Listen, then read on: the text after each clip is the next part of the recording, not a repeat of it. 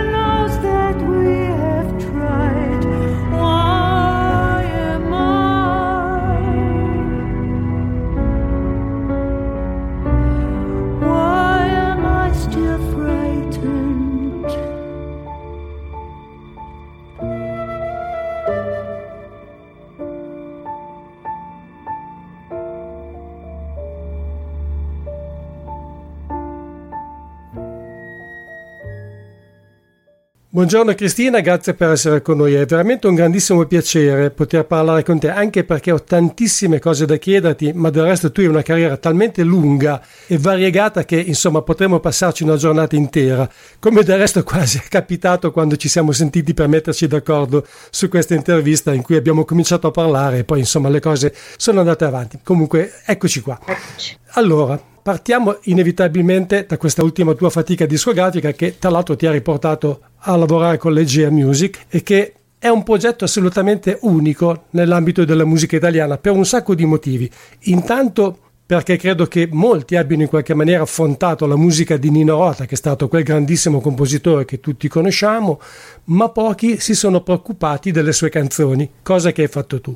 La domanda inevitabile per aprire le danze è da dove è nato, come è nato questo progetto? Beh, vorrei dire che l'idea è stata mia, ma non è stata mia purtroppo, è stata una ottima idea del produttore di Egea, Tonino Miscenà, che ha, eh, devo dire, sempre delle idee geniali, perché poi alla fine se uno è, è, il direttore di un'etichetta importante, con una storia importante, fa mille cose di successo, alla fine c'è sempre una ragione, no? ha delle intuizioni geniali. E ha visto innanzitutto, ha avuto l'intuizione che, eh, una, che io potessi provare a misurarmi con queste canzoni, che potessero rientrare nelle mie corde. E, e, poi ha avuto anche un'altra intuizione, cioè quella che fosse un terreno, come hai appena detto tu, ancora da esplorare, perché a parte le registrazioni storiche e le versioni originali, che poi alla fine siamo nel, con le ultime versioni, diciamo negli anni Ottanta, per cui non tantissimo tempo fa, poi ci sono gli originali dagli anni 60, 70, 50. Però diciamo in epoca recente discograficamente la versione più celebre o comunque eh, forse l'unica in Italia che c'è stata è stata quella di, di Servillo di, eh, con gli Avion Travel tra l'altro se non erro sì. eh, che ha fatto un ottimo lavoro tra l'altro al quale io stessa ho attinto per conoscere meglio il repertorio perché non è stata facile neanche eh, la fase di documentazione e di riperi- reperimento delle fonti, però è stato bellissimo perché ho scoperto mh, interpreti che non conoscevo come Catina Ranieri, che era la moglie di Riz Ortolani, che è stata per esempio la prima interprete di Gelsomina, molto tardi, anche se almeno la prima eh, che è documentata, ecco perché la sua versione è dell'84, eh, mentre invece il film è del 54, il testo anche di Michele Galdieri è del 54, quindi mi sembra difficile che non fosse stata interpretata prima. Però una versione importante è quella, poi c'è la versione di Gelsomina per esempio di Caetano Veloso che ha, ha usato un altro testo suo e, e, ha aperto quel meraviglioso disco omaggio a Federico e Giulietta che io conoscevo ma non avevo messo a fuoco che le canzoni di Nino Rota fossero anche quel meraviglioso brano con eh, l'introduzione del violoncello di Jacques Morellenbaum che apriva quel disco per me culto. Quando ho realizzato, lì è scattata la scintilla che mi ha fatto accettare di fare questo lavoro perché l'ho sentito più vicino, cioè ho trovato il grado di separazione con qualcosa che era già parte dei miei grandi amori musicali, no? quel disco. E poi da lì sono continuata nell'esplorazione di, del repertorio, mh, conoscendo altre, per esempio um, Anna Melato, che sì. è la sorella di Maria Melato. La ricordo, la ricordo bene. Di Canzone arrabbiata, da, dal film della Wertmüller del 73, io non la conoscevo eh, bellissima la sua interpretazione. Poi ho conosciuto quel brano che, ecco, quello è molto celebre.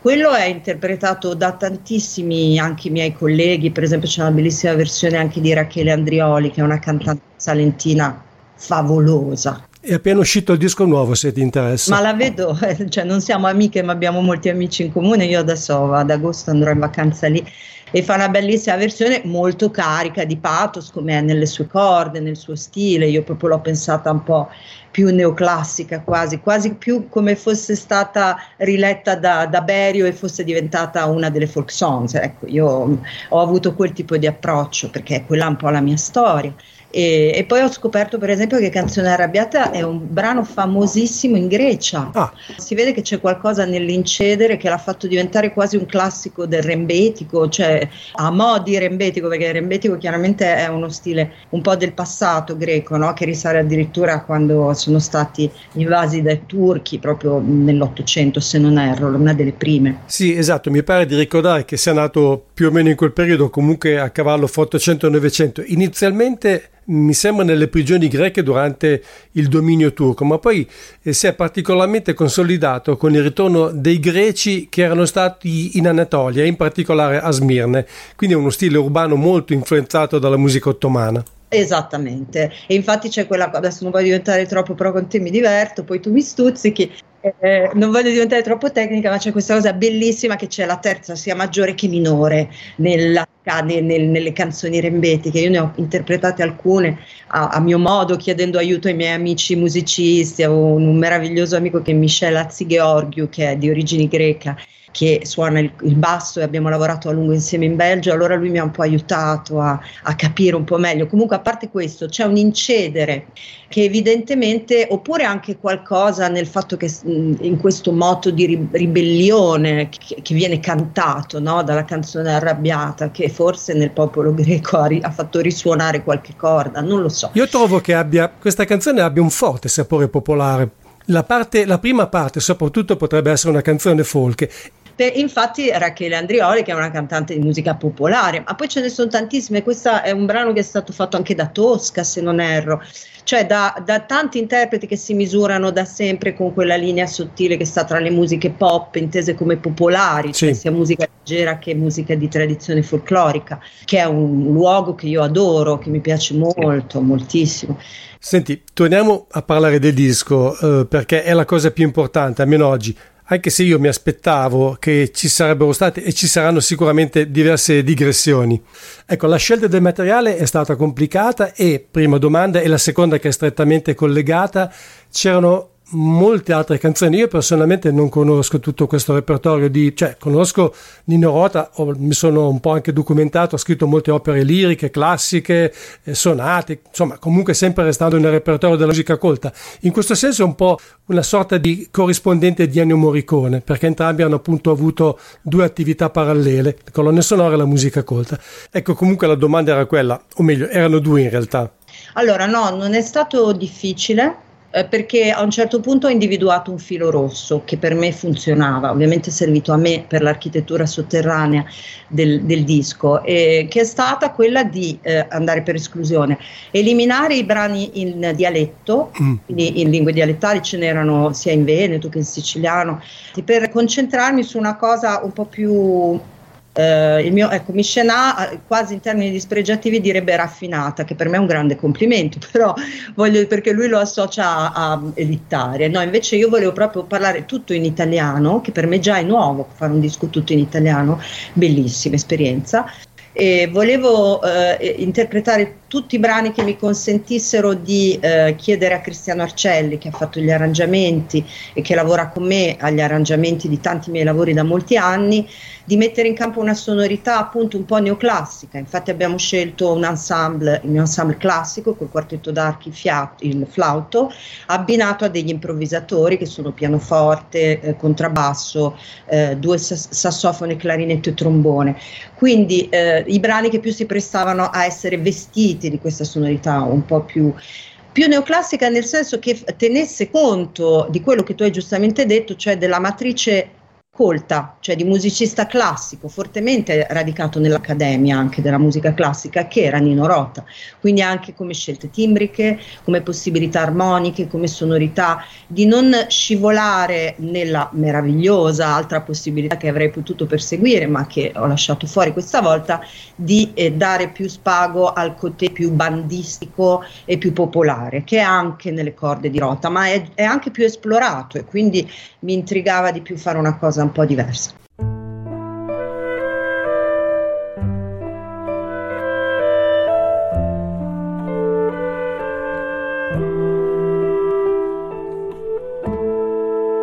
Ai per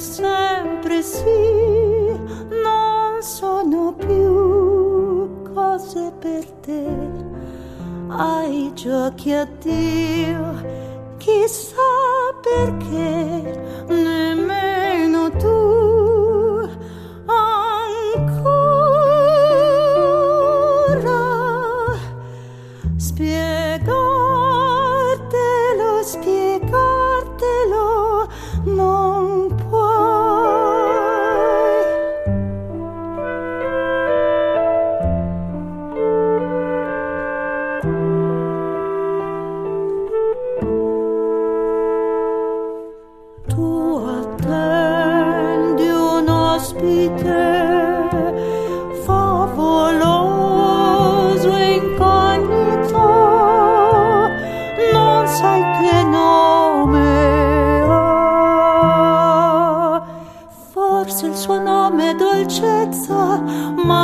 ma forse invece amaro. Forse il suo nome è splendore, ma forse invece oscuro. Tu vuoi scoprire i suoi misteri e al suo confronto tutto ti annoia. I suoi regali fantastici attendi come le notti dell'Epifania. Rimani sveglia pensando chissà che mai mi porterà.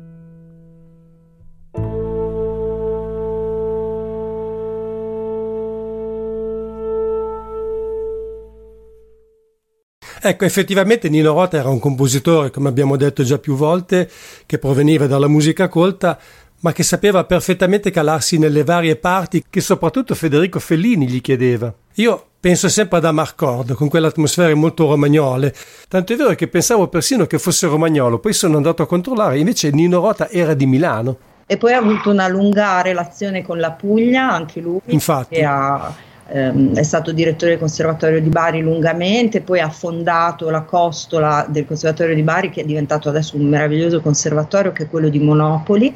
E, e proprio guarda, due sere fa abbiamo presentato il disco io e Manuel Magrini in Piazza Maggiore a Bologna, ehm, all'interno di una serata della Cineteca di Bologna e hanno proiettato un video bellissimo di Fellini e Rota che lavorano assieme. Un'intervista a Rota eh, nella quale gli chiedono com'era la sua la- collaborazione con Fellini e ci sono delle immagini reali di, della nascita per esempio del tema di Amarcord, perché eh, Fellini gliele faceva scrivere in tempo reale, cioè gli dava delle immagini spesso contraddittorie, come dice lui, che era un gran burlone, e, ehm, ma poetica e, e, popolare, triste ma anche allegra, no? tutto così. Questi, da questi ossimori, da queste dicotomie, lui in tempo reale creava ma quindi proprio tutta poesia, tutto cuore, no? tanto sapere al servizio di un'intuizione che serviva per le immagini, buttava giù dei temini, quando c'era quello giusto Fellini lo bloccava e diceva questo urlando come posso immaginare e glielo faceva scrivere perché se no se lo dimenticava e quindi poi andavano avanti, ma così si lavorava. Anche mio papà che è, è romagnolo, che ha fatto musica in tutt'altri contesti, tutt'altri modi, ma in quegli anni, e mi raccontava che era proprio un mestiere molto vicino all'artigianato, come tuttora è se togliamo tutta la patina, è un artigianato meraviglioso fare musica che si compie giorno per giorno. È fantastico, io trovo anche fare musica per le colonne sonore. Se fossi un vero musicista, cosa che non sono, sarebbe una delle, delle mie aspirazioni principali, cioè dare uno sfondo alle immagini, creare un qualcosa che si fondi tutt'uno con le immagini, credo che sia un'impresa tutt'altro che facile. Volevo chiederti, hai detto che questo è un disco di impronta neoclassica. Tu sai che essendo io un semplice addetto ai lavori, eh, ho la necessità, o comunque diciamo meglio la tendenza a cercare sempre di catalogare ogni opera. Sicuramente, o comunque di provare a farlo. Se dovessi lavorare in un negozio di dischi, sicuramente questo disco finirebbe nello scaffale del jazz, per l'etichetta, per la tua provenienza, ma ritengo che forse la definizione più adatta per questo disco, che comunque è tutt'altro che facile da catalogarsi, potrebbe essere eh, quella di classical jazz, mm, non inteso come un disco di mainstream jazz, eh, è ben chiaro, bensì come effettivamente una fusione di elementi di musica colta e naturalmente jazz, perché penso che poi in definitiva il risultato finale sia proprio questo. Ma io ti ascolto affascinata perché come tu sai chi fa le cose è, è, è proprio l'ultimo che dovrebbe poi parlarne. Noi lo facciamo senza pensare, no? Appunto come... Chiaro, ma giustamente anche. E quindi io alla fine un po' volente o nolente esce fuori la mia natura nei lavori che faccio, che è un po' una sintesi delle cose che tu hai detto. Insomma, io sono nata eh, le, cantando con mio papà in televisione, poi ho scoperto il jazz attorno ai 16 anni, che sono stati anche gli anni in cui sono entrata a studiare composizione in conservatorio e da allora tutto è proseguito sempre per, parallelamente. Per me non, non esiste una vera dicotomia e quindi mi affido a voi e vi ringrazio per queste belle cose che dite. In questo senso trovo anche che questo disco quasi condensi tutte le tue varie anime, le tue varie esperienze musicali. Tu sei una cantante molto versatile che appunto ha attraversato diversi filoni, anche se poi sei considerato soprattutto una cantante jazz, ma come hai detto hai studiato musica colta e so che continui comunque a operare in questo ambito, se ricordo bene nel barocco in particolare. Hai fatto anche delle operazioni eh, differenti, per esempio nel campo della musica leggera, ti ho sentito cantare in maniera che credo Persino Antonella Ruggero sarebbe invidiosa a Vacanze Romane di Mattia Bazzar perché l'hai fatto in maniera davvero spettacolare. Io, super trio, Arcelli, Paternesi, Mencarelli, guarda quanto ci divertiamo a farla quella. Beh, la canzone è bellissima. Comunque sei d'accordo che questo è un po' un compendio delle tue varie esperienze? Ma io credo che più passa il tempo, più maturando ehm, uno arrivi un po' a una sintesi, per cui ogni lavoro me ne rendo conto, sì, è già dal disco precedente a questo, For the Living, hanno cominciato a dirmi che, era, che, era, che è diversissimo da, da questo, da parlarmi di me, e di fatti è di due anni prima però già lì hanno cominciato a dirmi che era un po' una sintesi delle mie anime, questo ancora di più.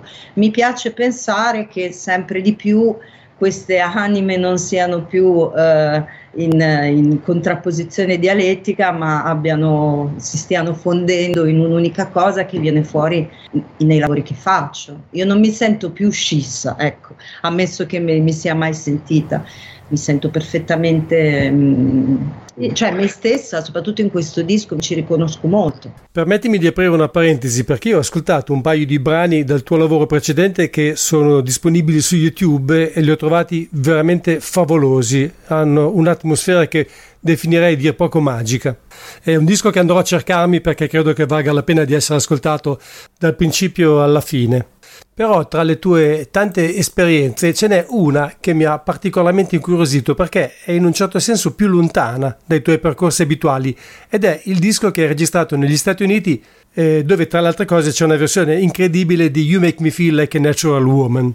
Puoi raccontarci velocemente qualcosa di quell'esperienza dove peraltro accanto a te c'era anche Hurricane che invece a sua volta è una, un, un luminare del jazz e della musica classica.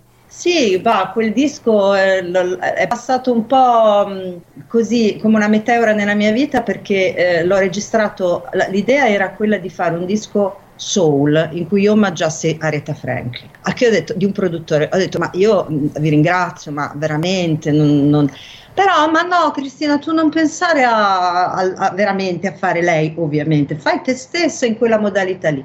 Vabbè, devo dire che io l'ho ringraziato perché mi sono divertita da morire nell'affidare la, la, il lavoro a quattro mani a Uri, a Uri Kane, che è tra l'altro il mio grande amico e collaboriamo in tanti progetti. Abbiamo scritto tutti i pezzi insieme, era un periodo cruciale della mia vita che è culminato nel fatto che abbiamo inciso con questa band stellare a New York a Natale, me lo ricorderò tutta la vita del 2013 perché io stavo malissimo. È stata una sessione in cui credevo di morire. Sono tornata a casa e ho scoperto che ero incinta, per cui, cioè, ed ero già grandicella, già non ci pensavo più. Per cui io associo quell'esperienza che è stata favolosa, eravamo in uno studio bellissimo a Manhattan, eccetera, ma quasi non me ne sono accorta, se abbiate pazienza, eh, perché è stato poi l'inizio di questa seconda parte della mia vita da mamma, bellissima. E, e adesso sto riscoprendo quei brani perché li faccio spesso interpretare, vanno abbastanza per la maggiore presso i miei allievi. Io insegno a Roma al St. Louis, che è una scuola dove si fa jazz, ma molto anche new soul, questa musica qua che io non è che io proprio frequenti tanto, ma ho fatto quel disco e, da lì attingo a piene mani e questo mi consente di conquistarmeli, perché in effetti ci sono un paio di pezzi dei quali vado molto fiera, mi sono divertita da morire, ho sovrainciso tutte le voci, perché all'ultimo le, le coriste, che erano mie, due mie amiche e colleghe dall'Italia, non sono potute arrivare perché poi c'era una tempesta di neve. Guardate ragazzi, sembrava un film. Una tempesta di neve, gli aeroporti bloccati a New York, noi chiusi in questo studio, io in mezzo a questi musicisti mi guardavo intorno e dicevo ma sogno o son desta? E dire che tu a quel punto della tua carriera avevi già collaborato con fior di musicisti. Eh, lo so, ma ognuno è specialista poi nel suo genere. Io con musicisti così bravi in quella musica lì non ci avevo mai suonato perché non, non avevo mai fatto quella musica ed è stato pazzesco, soprattutto l'esperienza col chitarrista, cioè è, è stato proprio, ma anche il bassista non mi dimenticherò mai, il batterista, pazzeschi.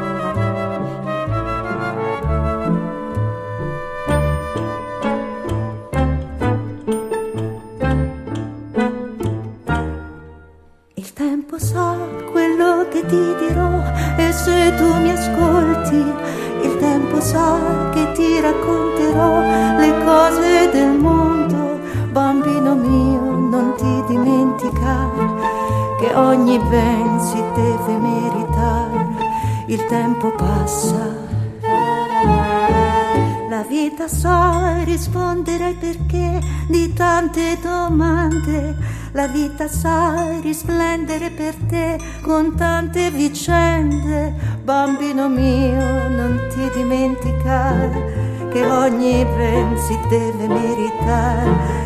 Il tempo passa e sei grande, e sei grande.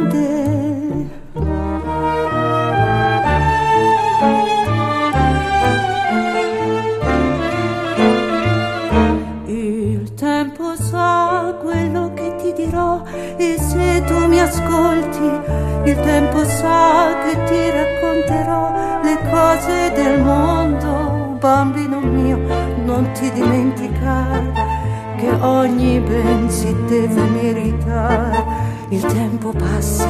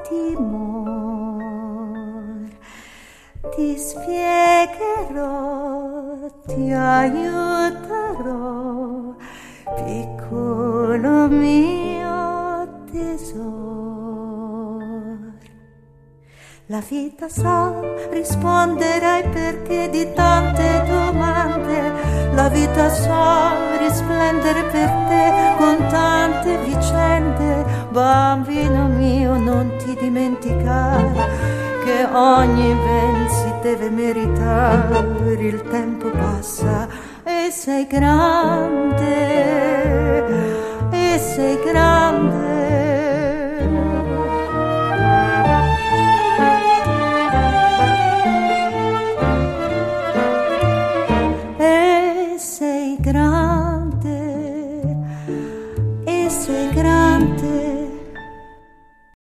Per tornare al disco dedicato a Nino Rota, è andato tutto bene oppure incontrato, avete incontrato qualche difficoltà? Beh, in genere quando si lavora con dei musicisti bravi dovrebbe essere tutto piuttosto facile.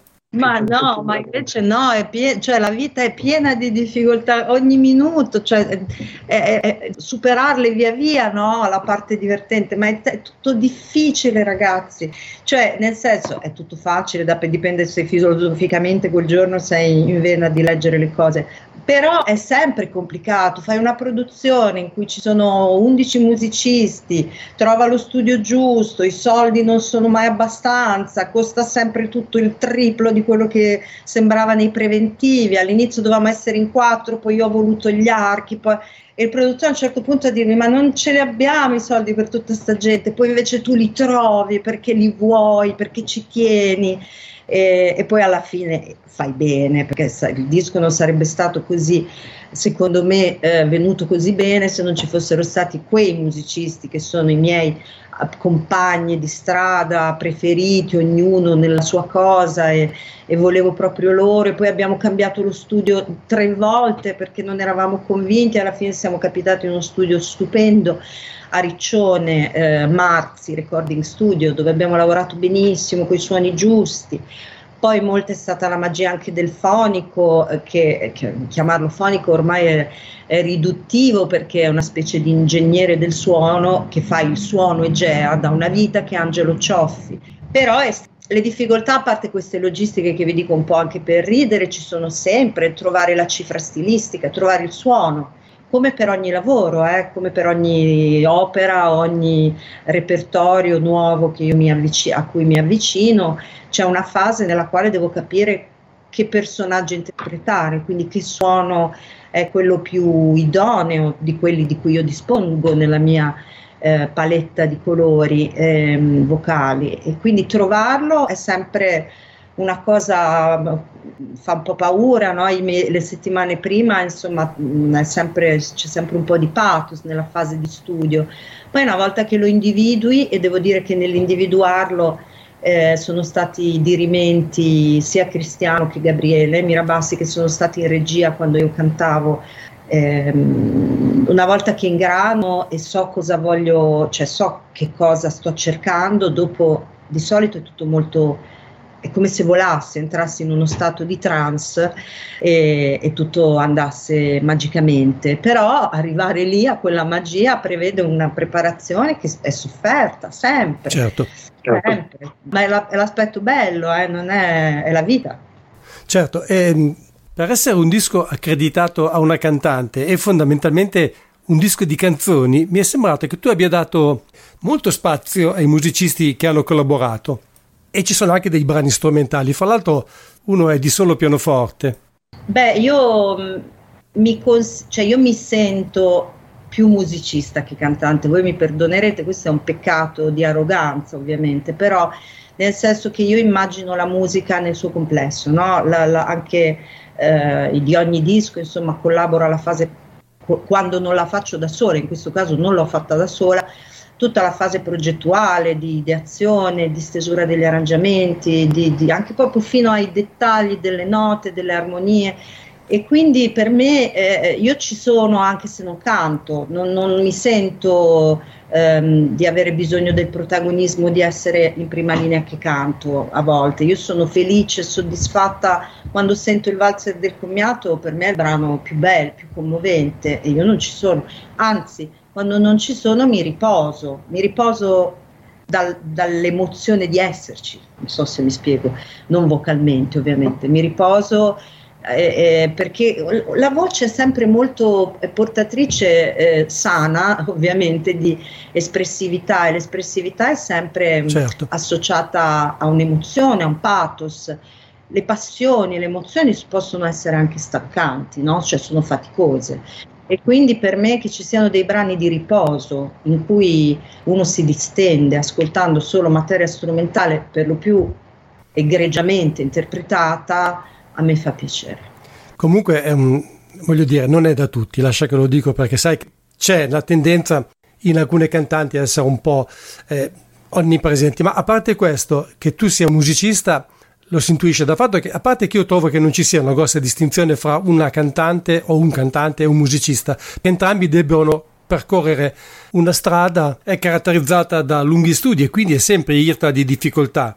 E alla fine la voce altro non è che uno strumento, anzi forse è lo strumento per antonomasia, perché è quello con cui è cominciato tutto, ora senza andare nella preistoria, si intende.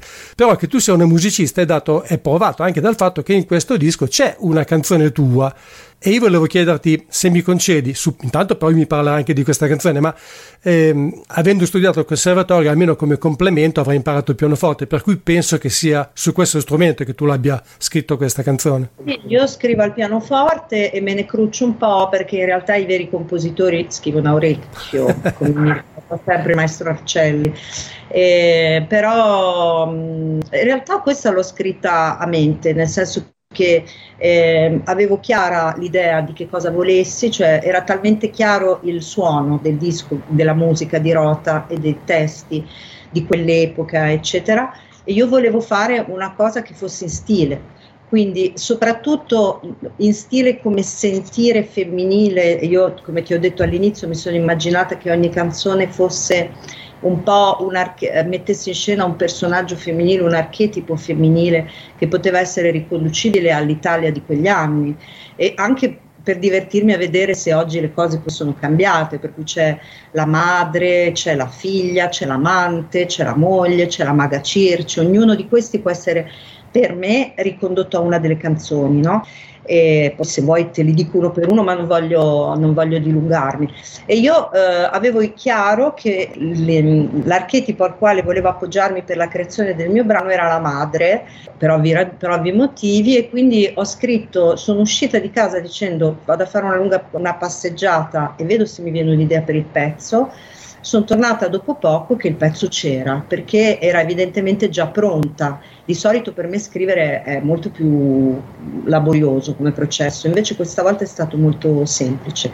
E il brano eh, melodicamente era talmente chiaro e semplice, perché è una melodia molto semplice, che anche ho provato poi a mettermi al pianoforte a cercare delle sostituzioni armoniche, a cercare di arricchirlo armonicamente o renderlo meno prevedibile in certi passaggi. E di fatto poi ho scritto una B la seconda volta quando modula dove sì, in effetti armonicamente si sposta un po', c'è qualcosa di un po' più intrigante dal, al mio orecchio di, di persona che ha studiato tanto e che quindi ha bisogno sempre di cose un po' più ricercate però di fatto era talmente semplice che le armonie erano già scritte, erano già scritte nella melodia, avrei, questa volta avrei veramente potuto metterla giù, eh, segnarla senza avere bisogno di, dello strumento, al quale come dicevo sono ricorsa eh, nei giorni successivi perché la prima prova il brano era proprio molto semplice, non c'era neanche questa evasione di cui vi ho parlato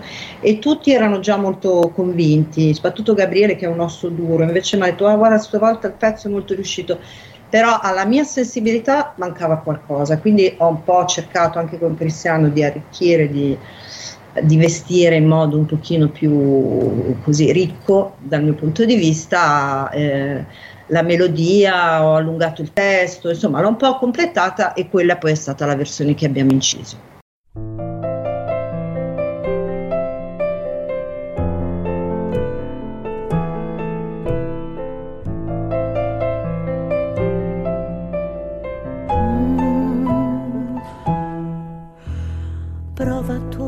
Ad essere sempre pronta, prova tu a non sbagliare le risposte solo quelle giuste, prova tu a farle uscire.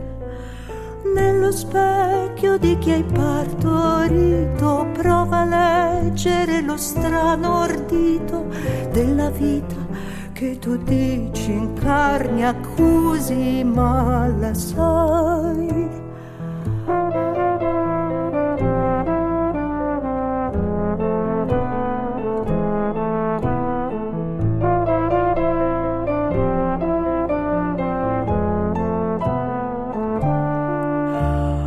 quel giudizio lascia sulle labbra, fermo lì per non graffiare.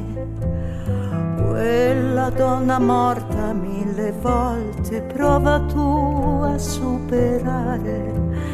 È lo scacco di un suo qualche peso che le tiene il cuore lì sospeso a una tua parola, gesto, a soluzione che non dai.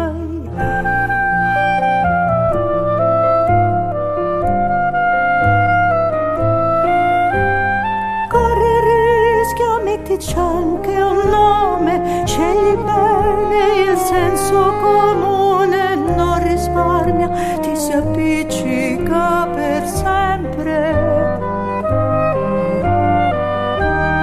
come pelle che non cambi, mettici il tuo sangue, ora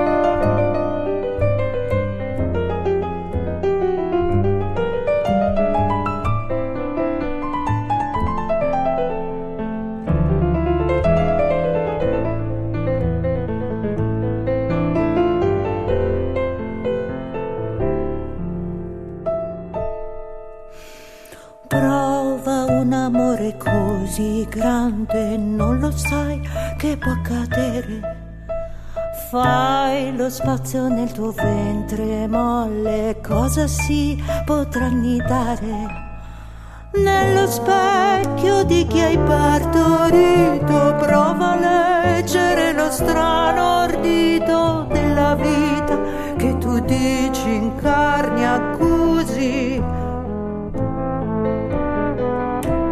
Stai da parte, non la usi, trovi solo scuse, ora prova tu.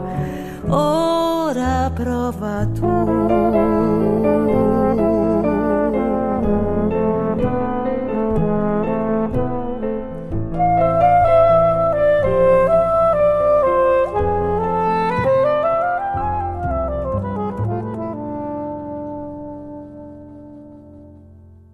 Sì, ecco, la modulazione, per quel che ricordo io dei miei studi musicali, è il cambio, il passaggio da una tonalità ad un'altra, naturalmente rimanendo sempre nello stesso motivo.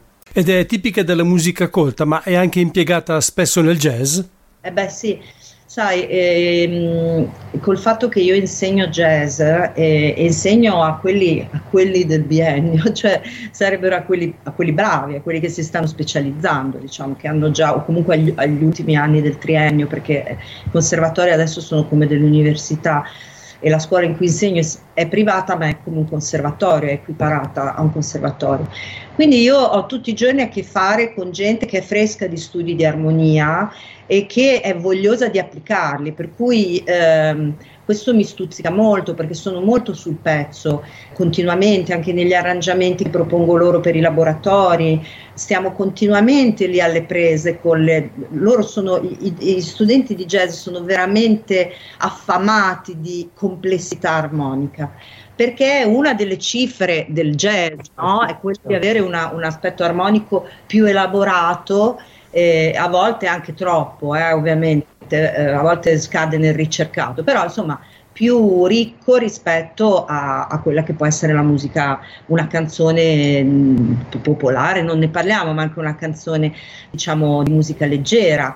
E anche se poi andiamo a sentire pezzi di tempo, cioè, insomma è tutto molto da prendere con le pinze, però tendenzialmente il jazz si distingue per tre elementi, la pulsazione ritmica, lo swing fondamentalmente, comunque una ricchezza, un'elaborazione ritmica molto avanzata, soprattutto nel modern jazz, la ricchezza armonica e, mm, e la, l'improvvisazione, ovviamente. L'improvvisazione che in realtà è la presa c'era anche in tante altre musiche, anche nella musica antica. Nella musica barocca mi hanno detto. Ovviamente, però insomma eh, poi per molto tempo è stata messa da parte l'idea dell'improvvisare su una griglia armonica, eh, è tipica del jazz. Insomma. Questo disco è stato presentato in parte in anteprima, se ho letto bene, in uno spettacolo che si chiama Dirote altre canzoni, dove tu... Eh, ti fai accompagnare al pianoforte da Manuel Magrini, che tra l'altro è anche parte dell'ensemble che ha suonato in questo disco. È uno spettacolo eh, che porti in giro ancora sì. o anche la possibilità di riuscire a presentarlo con, con il tuo gruppo che si chiama Clara Ensemble, se non ricordo male? Allora, diciamo, la prima uscita l'abbiamo fatta l'anno scorso con il gruppo intero. Eh, il disco non era ancora pronto, ovviamente perché è uscito a marzo di quest'anno, ma eravamo caldi di re- sessione di registrazione e l'abbiamo presentato al Teatro Verdi di Pordenone in un concerto che è stato molto emozionante per noi eh, perché era la prima volta che eravamo tutti dal vivo con l'organico intero, tra l'altro ovviamente ripensando la scaletta come è sempre normale fare nel passaggio da un disco a un live. E, ehm, e, poi da allora, dopo ci siamo fermati, abbiamo aspettato l'uscita del disco e da adesso, da quando il disco è uscito, lo stiamo, in realtà già da febbraio, io e Manuel lo stiamo portando in giro in duo, che è quello che faremo per lo più quest'estate, appunto. Ho fatto vari concerti già in queste settimane, ne facciamo un altro a luglio e vari in programma con la speranza eh, di riuscire a mettere insieme una tournée alla quale stiamo lavorando per l'autunno che sia con l'organico intero, ma anche consci che è, è, è, sempre complesso mettere insieme le agende di 11 musicisti, quindi eh, ci proviamo, però punteremo probabilmente alcune occasioni speciali con l'organico intero e per lo più adesso giriamo in duo o in trio, appunto in l'ossatura io e Manuel, a volte c'è anche Gabriele con noi. Quando ci siamo sentiti al telefono la prima volta ti ho detto che secondo me questo è un disco lascivo, però mh, mm, questo termine potrebbe essere frainteso, per cui forse sarebbe meglio definirlo sensuale. Ma a me lascivo piace, eh? mm. Perché se tu pensi a, a, quello che vi ho appena detto rispetto alle carrellate di femminili, e, e l'immaginario, io sono partita da Gelsomina, Vabbè, se tu pensi a Gelsomina, alla Masina nella strada, non c'è niente di lascivo in lei, è una creatura di una purezza disarmante. Ma io ho voluto vincere una sorta di archetipo, quello dell'amante, perché cosa fa Gelsomina? Ama Zampanò senza una ragione perché lui la tratta malissimo, manco si accorge di lei, non può, perché probabilmente a sua volta lui è imprigionato nei suoi stereotipi di uomo degli anni 50 che non deve chiedere mai, italico, e fatto sta che alla fine lei impazzisce muore di dolore. Quindi io non è che parlo del personaggio della Masina, perché poi le parole di Galdieri emancipano la canzone, il motivo da quel film, lo fanno diventare un suggeri- una suggestione iniziale. E io che cosa, dove sono arrivate? Leggendo no, le parole appunto eh, eh, di quella come di Parlami di me che nasce per, con il testo di Amorri per la dolce vita. Mi sono immaginata delle donne disposte a tutto per amore, innamorate e basta, cioè proprio al, al sentimento di come ci sentiamo quando non possiamo fare a meno di adorare gli uomini che sono quel, l'oggetto di questo nostro anelito c'è un abbandono della volontà totale che scivola ne, nella lascivia. Io non c'ero, no? Però io eh, penso, non so, anche a mia nonna, che mi dicono che aveva la mia nonna paterna, che era una donna dalla voce che pare che il, il, talento, poco di talento che io ho venga da lei attraverso mio padre, m- ma che non aveva mai potuto, parliamo di, di Riccione, ne, di cattolica negli anni mm. 30, 40 non aveva mai potuto cantare o metterlo veramente a frutto perché mi dicevano era al limite dell'essere considerata una poco di buono, una donna che, che facesse quel mestiere, non era questo mi raccontano. Allora io poi mi immagino che poi c'è un'evoluzione, ci sono gli anni 50, gli anni 60, cioè c'è una, un po' di emancipazione, ma di fatto c'è quest'idea che comunque ci sia questa figura maschile eh, che sia il marito, che sia il produttore, che, sia, che spesso diventa il marito, e che sia, cioè, non lo so perché parlo di cose che io conosco solo per, per studio, per così, testimonianze, ma non c'ero. Ma mi immagino il sentire di queste donne, questo, questa dipendenza totale da queste persone che diventano una gabbia ma anche un oggetto di venerazione, per cui poi si, ci si innamora anche dell'amore, non so, perché non hai molto altro da fare. E quindi questo abbandono, eh, sì, sensuale, ma anche lascivo più proprio perché anche emancipato dall'aspetto eh, poi veramente dell'erotismo, no, è proprio un sentire di abbandono, di abbandono e di consapevolezza di qual è il proprio posto. Questo è il viaggio che mi sono fatta io e in me, che sono una donna di un'altra epoca, che vive tutt'altra situazione e tutte altre libertà, ma che fondamentalmente sono una donna e che quindi quando sono diventata madre sono stata anche rimessa in un mio posto biologico. Eh, in cui dipendi da una serie di, di, di reti, di affetti, perché se no non puoi fare niente, mi ha, eh, in me ha risuonato attraverso questo suono che tu dici lascivo, che io sinceramente non conoscevo tanto in me, che mi è piaciuto molto scoprire, perché ogni suono mette in luce un, una parte della nostra anima e quindi non è che tu lo scopri studiando, lo scopri vivendole quel, quel, certo. quel sentire. Certo. E finché non mi ero messa in questa avventura, immaginata in questi panni, la mia vita non mi aveva portato a scoprirlo. È stata una risposta molto lunga, molto esauriente, ma anche veramente molto molto bella. Complimenti.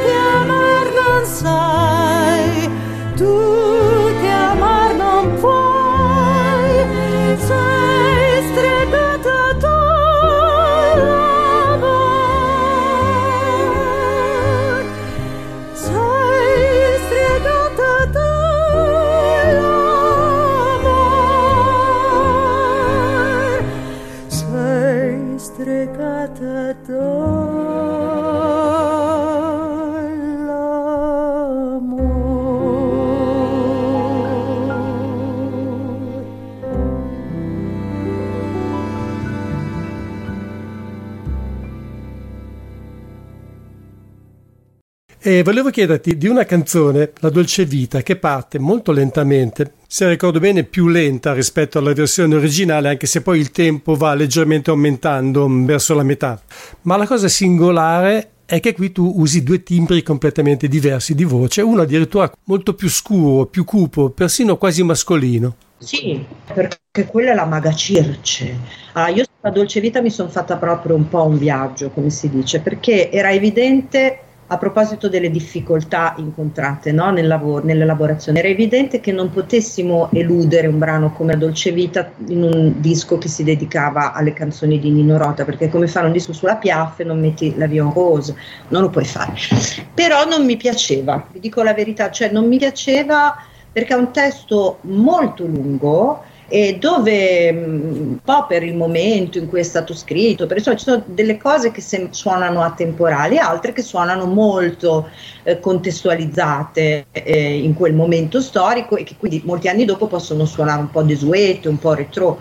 Così mi suonava, mi sembrava che fosse pieno di, di cliché un po', quello che hanno reso poi la dolce vita, oh my god, l'emblema del mondo, l'America o Roma o Fontana di Trevi, eccetera. E a me non mi interessavano i cliché perché io sono italiana e quindi mh, mm, mi, mi, piace la sostanza, non mi piace la superficie. E, e allora ho proposto al produttore su un unico brano, cioè questo, di poter intervenire a livello anche di arrangiamento, di elaborazione in modo un po' più pesante. Mi è stato concesso con un po' di fatica, ma in tutti gli altri brani sono stata molto rispettosa, in questo no. In questo abbiamo fatto un po' di tagli e cuci, il fatto che l'inizio sia così lunare, così dilatato, con le frasi che vengono risposte dal clarinetto, è perché non volevo io che ci fossero le risposte del clarinetto fossero cantate, perché magari erano dei versi del testo che preferivo aggirare e quindi ho trovato questo escamotage.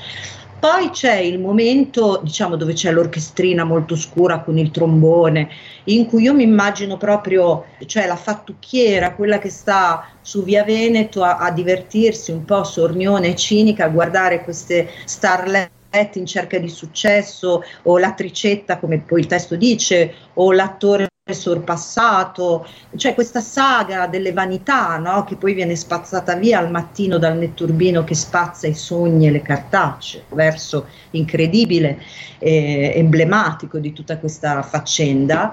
E, e questa, mi sono immaginata questa veramente fattucchiera o che mia cartomante che sta all'angolo della strada e, e quasi ammonisce, quasi da Cassandra ammonisce di quello che sta succedendo, ma nessuno le dà retta perché nessuno è interessato a sapere la verità, vogliono tutti vivere l'illusione della, del successo, no? de, de, di riuscire ad avere un pezzetto di quel successo e quindi per quel personaggio mi serviva una, una voce cavernosa e quasi maschile. Dunque, a parte il ruolo del produttore, che poi come hai detto è anche il proprietario della casa discografica e naturalmente senza nulla togliere al contributo degli altri musicisti, mi sembra comunque che gran parte della riuscita di questo disco sia dovuta eh, al grande lavoro in fase di arrangiamento di Cristiano Arcelli, ma io direi anche al preziosissimo contributo di quell'incredibile musicista che è Gabriele Mirabassi, perché il suo clarinetto è presente un po' ovunque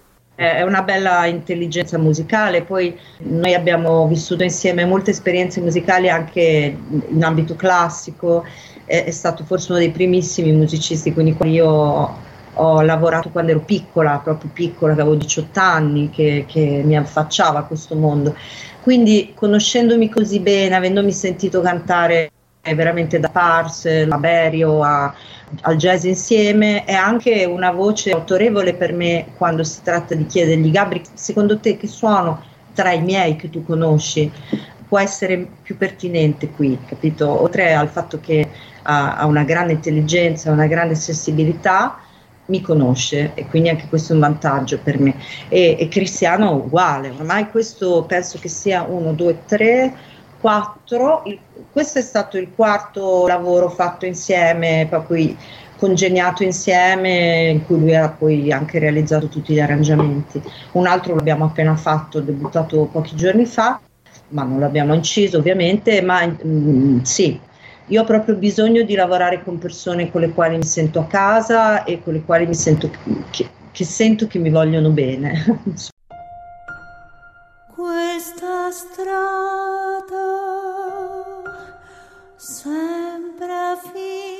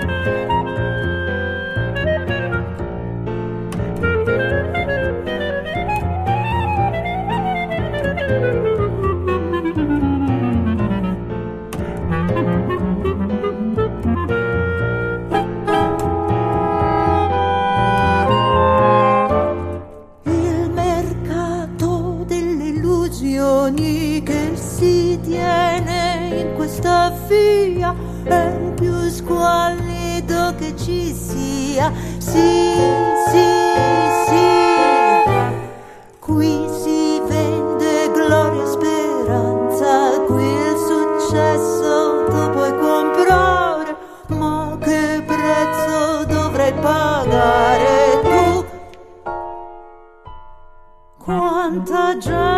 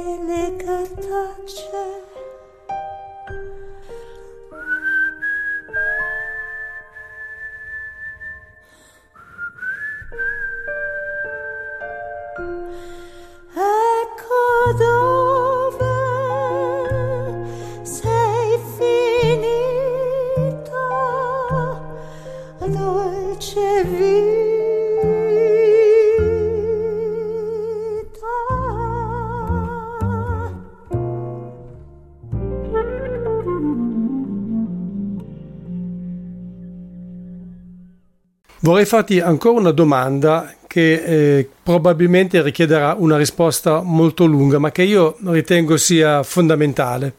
E, e rilacciandomi anche alla canzone di cui abbiamo parlato poco fa, tu sei una cantante molto eclettica perché sei passata attraverso vari generi musicali.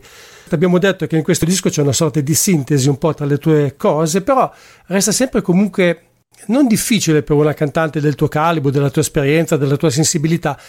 Però in ogni caso esiste una certa distanza, se vogliamo dire così, fra il cantare il jazz, il barocco e la musica leggera. E ovviamente per passare da un genere all'altro occorre anche cambiare tecnica e io credo che sia mm, un passaggio da, da sottolineare. E al di là della bravura, del talento, dell'esperienza, come si fa a superare eventuali barriere che possono sussistere? Con l'orecchio. Mm. Pensavo a una risposta lunghissima, invece è stata rapidissima. No, è vero, perché è come passare dal parlare una lingua a parlarne un'altra, no? Cosa che per molte persone è difficilissima. E poi invece il mondo è pieno di poliglotti che con una grande semplicità ne parlano 6, 7, 8 di lingue. E eh, ovviamente è, un, è una forma di intelligenza specifica come c'è chi ne ha varie altre, no? Però io la capisco perché è una questione di allenamento dell'orecchio, cioè tu ti sintonizzi su un suono, l'orecchio si sintonizza su un suono e poi è lui che dice al cervello quali informazioni neurologiche, muscolari mettere in campo, dare alla persona perché quel suono venga prodotto. Ovviamente ci deve essere dietro uno studio, questo lo do per scontato, cioè non è che siano suoni che uno improvvisa, devono fare parte di un background, di una frequentazione quotidiana. Cioè io sono ormai mesi, dati anche i repertori che quest'estate sono tenuta a interpretare, in cui vocalizzo tutti i giorni in due modi, cioè divido la, il mio allenamento una metà eh, vocalità lirica e una metà vocalità popolare, cioè mh, diciamo uh, di petto, sì, sì. Ecco, eh, cioè non impostata, perché so che uh, magari domenica scorsa ho avuto, mi è servita quella lirica e allora era disponibile perché la pratico continuamente, mentre tre giorni dopo mi è servita che cantavo rota, mi è servita quella eh, non impostata. Allora, un, uh, ovviamente lì per lì che cosa le riattiva è l'orecchio e quindi non c'è nessuno sforzo, nessun, nessuna tragedia, nessun impegno, perché tu vai solamente a ripescare una cosa che hai frequentato tutti i giorni nel tuo allenamento, nel tuo studio di una vita. Però se non ci fosse l'orecchio che poi, perché sono mondi a volte estremamente lontani e non ti negherò che con il passare degli anni sempre di più mi costa, ma non credo che sia solo una questione di muscoli, proprio mi costa emotivamente essere oggi una donna del Seicento inglese e domani una gelsomina degli anni 50 italiana, capito? Mi costa questo passaggio da un, da un personaggio all'altro con relativa vocalità. Io credo che oltre alla tecnica, che chiaramente è indispensabile, è lo studio che porta alla tecnica sia necessaria la capacità di calarsi in uno specifico genere musicale e la sensibilità, tutte doti che a te sicuramente non mancano. Quello, perché se no tu eh, è come se, cioè, se no sembra il film di Woody Allen, mi ricordo quale, in cui la, la bionda dell'occasione, poi sono sempre attrici pazzesche, eh, si studiava il dizionario perché voleva diventare colta, essere all'altezza de, de, de, del suo uomo, no? E poi diceva le parole a caso, cioè se tu puoi anche studiarle questi suoni ma se poi non sei musicalmente in grado di metterli nel contesto, contesto, giusto al momento giusto e di sintonizzarti con quello che il contesto stilistico richiede di volta in volta, è tutto inutile. C'è ancora una cosa che vorrei chiederti, mi è venuto infatti in mente, ne abbiamo anche accennato, che tu hai eh, lavorato, hai cantato le folk songs di Luciano Berio, che sono appunto una serie di canti popolari però rivisitati da questo genio straordinario. Al di là di quest'opera, però, mi piacerebbe molto sapere qual è il tuo rapporto con la musica tradizionale. Eh, sì, no, è un'ottima domanda. Eh, no, scusa, ti ho chiesto questo perché prima mi hai parlato di rembetico. Ora non è che tutti sappiano bene cos'è questa musica, per cui mi viene da pensare che tu abbia assorbito qualcosa anche da quel mondo lì. Beh, io sono una persona curiosa, quella è la mia molla. Di fatto, allora, le folk songs di Berio, che sono una delle opere che io di più nella mia vita ho avuto la, l'occasione di interpretare, che tra l'altro ancora in me disco non, non, è diventato, ma è una mia pecca. L'ho incantato mille volte, ci sono mille esecuzioni live, ma non l'ho mai inciso mm. e spero di mm. rimediare prima o poi. Però a parte questo, sono state, è vero, un po' la mia porta che mi ha fatto entrare nel mondo della musica popolare, per cui di fatto ho avuto eh, proprio sono at- arrivata attraverso la, il portale del postmoderno, cioè no, 2.0, cioè non ho conosciuto la musica popolare, ho già conosciuto la rielaborazione colta fatta da, dai musicisti classici che si intrigavano delle ra- radici. Comunque non importa come uno arriva alla cosa, quello che conta è che ci sono arrivata e che inevitabilmente mi sono appassionata, perché è ovvio, figurati, sono curiosa, figurati se non mi appassiono di un mondo così ricco, eh, il mondo delle tradizioni folcloriche. E ho cantato alcune canzoni popolari, ma sempre a modo mio, ovviamente, non ho mai avuto, ma come faccio tutto, cioè non ho mai avuto la pretesa di essere una purista in niente di quello che facevo però per esempio ho cantato Matri Mia, che è un pezzo popolare siciliano eh, famosissimo, sì. Di Rosa Balisteri, l'ho cantato con, eh, parlo di vent'anni fa, con Roy Paci e, e la sua banda ionica. E quindi diciamo con, dei, con degli, dei, musicisti doc di quel mondo lì che mi hanno presa per mano e me l'hanno fatto conoscere anche sulla pronuncia, sul... cerco di fare tutto sempre in modo molto rispettoso, ma eh, da, eh, sempre partendo da me, cioè da una musicista che ha un atteggiamento quasi tu, da mm. turista, perché è la verità mm. questa, ma co- di turista rispettoso, non turista di massa, turista vero, cioè quello che si innamora, va lì e finisce per conoscere quella cosa, a volte meglio di chi ce l'ha sotto gli occhi tutto il giorno. E, ehm, e così faccio con mille musiche popolari ma sempre, per esempio, uno dei miei cavalli di battaglia sono state le musiche del Novecento storico che ho fatto per anni sia nelle rielaborazioni con orchestra sia con Andrea Ribaudengo al pianoforte quindi musiche colte di compositori del Novecento che avevano radici folcloriche, che partivano da motivi popolari, però viste dalla lente del Novecento. Quindi tipo, non so, le, le canzoni, sì. le siete canzoni popolari di De Faglia, compositore che sì. molto si è dedicato, ma, oppure El Amor Brujo, che viene cantato sia dai cantaores di flamenco che dai mezzosoprano come me o, oppure adesso, vabbè, a parte le folk songs che abbiamo già detto, ma ce ne sono tantissime. Nella mia attività più pop, jazz, diciamo, diciamo non classica, il mio, il mio, la mia attenzione, la mia curiosità è stata spessissimo rivolta alle musiche popolari, molte musiche salentine che chiaramente non faccio con la vocalità salentina perché è un'altra vocalità ancora molto specifica che io non frequento e che non posso farle tutte, le faccio a modo mio però, però con grandissimo rispetto. Adesso sto per partire fra due giorni per mettere su un progetto nuovo che debutterà alla Spezia a luglio, eh, che è dedicato ai canti di lavoro e dentro abbiamo detto, beh, mettiamoci alcuni dei grandi canti di lavoro che nascono dalle tradizioni popolari italiane. Quindi c'è Ayamola, un brano delle tonnare del, vicino a Palermo, quindi siciliano, c'è un brano Fimmine Fimmine delle tabaccaie salentine degli anni venti, sì. c'è Bella Ciao nella sua versione originaria che era un canto delle mondine. Vado lì come poi vado anche a cantare un brano degli schiavi neri d'America, naturalmente, però ho preferito che il grosso fosse dedicato alle musiche italiane e quindi anche non solo alle musiche degli anni 70 come Vincenzina e la fabbrica o tutte quelle musiche di, della presa di coscienza insomma dei problemi dei lavoratori ma anche ai canti di lavoro veri, cioè di chi il lavoro lo faceva e aveva bisogno di alleviare il carico attraverso la musica. Questo è il mio atteggiamento nei confronti un po' di tutto. Con Rota ho fatto lo stesso, cioè ho detto che questa è una cosa che io non conosco, ma a differenza delle altre volte la sento più vicina perché parla di me, parlami di me, parla di Italia, parla di donne, parla di un periodo del, di una storia, di, un, di un'epoca alla quale sono molto vicina per sensibilità. E quindi l'approccio con lo stesso atteggiamento a volte è più facile perché sono più vicina, a volte è, è più difficile perché sono più lontana ma eh, la musica è musica, insomma, e il rispetto è, è lo stesso. Mi hai dato ancora una volta un'ottima risposta. Penso veramente che la curiosità sia una dote molto importante per un musicista, non tanto e non solo per interpretare delle differenti realtà musicali, ma anche soltanto per conoscerle e confrontarle. Io mi permetto di ricordare al posto tuo il tuo sito internet per chi volesse conoscere le tue attività. Avevo molte altre cose da chiederti perché in questo periodo sei impegnata in tantissimi progetti, diciamo collaterali, ma non abbiamo più il tempo per farlo, magari la prossima volta.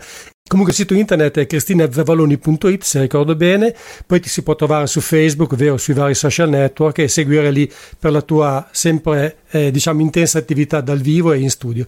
Purtroppo devo chiudere perché siamo già andati molto avanti. Comunque sappi che è stato un grandissimo piacere poter parlare con te, anzi direi proprio un onore ti saluto augurandoti un buon proseguimento di giornata e soprattutto un buon proseguimento dei tuoi molti impegni. Grazie. Ciao ciao. Ciao.